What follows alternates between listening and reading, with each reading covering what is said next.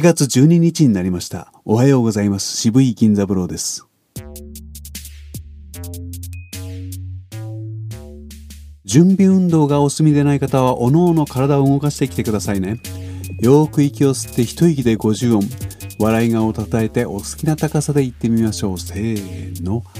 あ、え、い、お、う、か、け、き、こ、く、さ、せ、し、そ、す、やれじとつやれにのぬあへいおうまめみもむやえいよゆられりろるわれいおううん。次は奥歯に指を挟んで割合低めの高さで。いちいち息を吸いながら50音言ってみましょうか。せーの。あ、え、い、お、う、か、け、き、こ、く、さ、せ、し、そ、す、た、て、ち、と、つ、な、ね、に、の、ぬ、あ、え、い、お、う、ま、め、み、も、む、や、え、い、よ、ゆ、ら、れ、り、ろ、る、わ、え、い、お、う、ん。呼吸の次は口を開く練習をしましょう。口は縦に開いてあげるものです。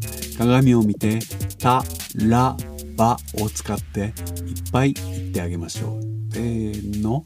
たたたたたたたたたたたたた。たたたたたたたたたたたたた。たたたたたたたたたたたたた。たたたたたたたたたたたたた。次はラです。ララララララララララララララ。ララララララララララララララ。ララララララララララララララ。ラララララララララララララバです。バババババババババババババ。バババババババババババババ。バババババババババババババ。バババババババババババババ。鏡を見ながらやると口がよく動いているのがわかりますよね。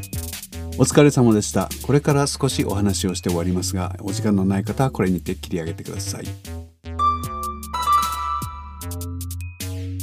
改めましておはようございます。渋い銀座風呂です。時間のある方のために、ここからちょっと解説を添えておきます。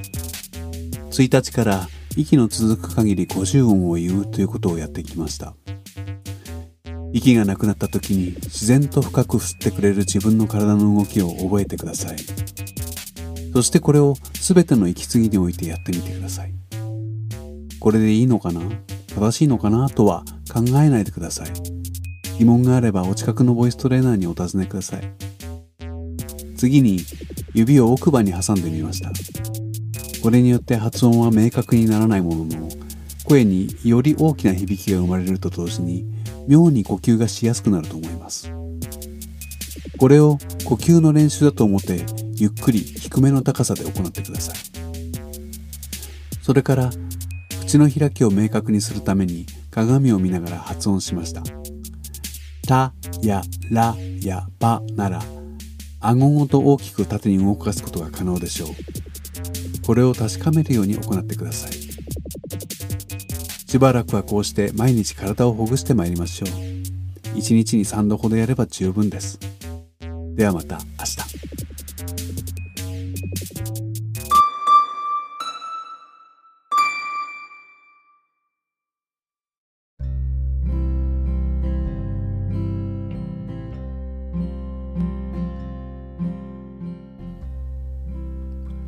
お宅のポストの前で汗をふきふきあるいはこそこそとチラシを投函するおじさんに会ったことはありませんか？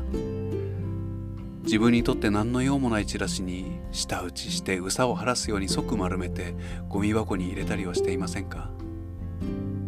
あるいは日によっては彼の労働や広告主デザイナー印刷屋さんについつい思いを馳せてしまうことはありませんか？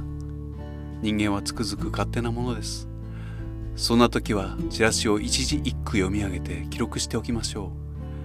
時には彼らの仕事にささやかな光を褒めよ称えよポスティングキャスティング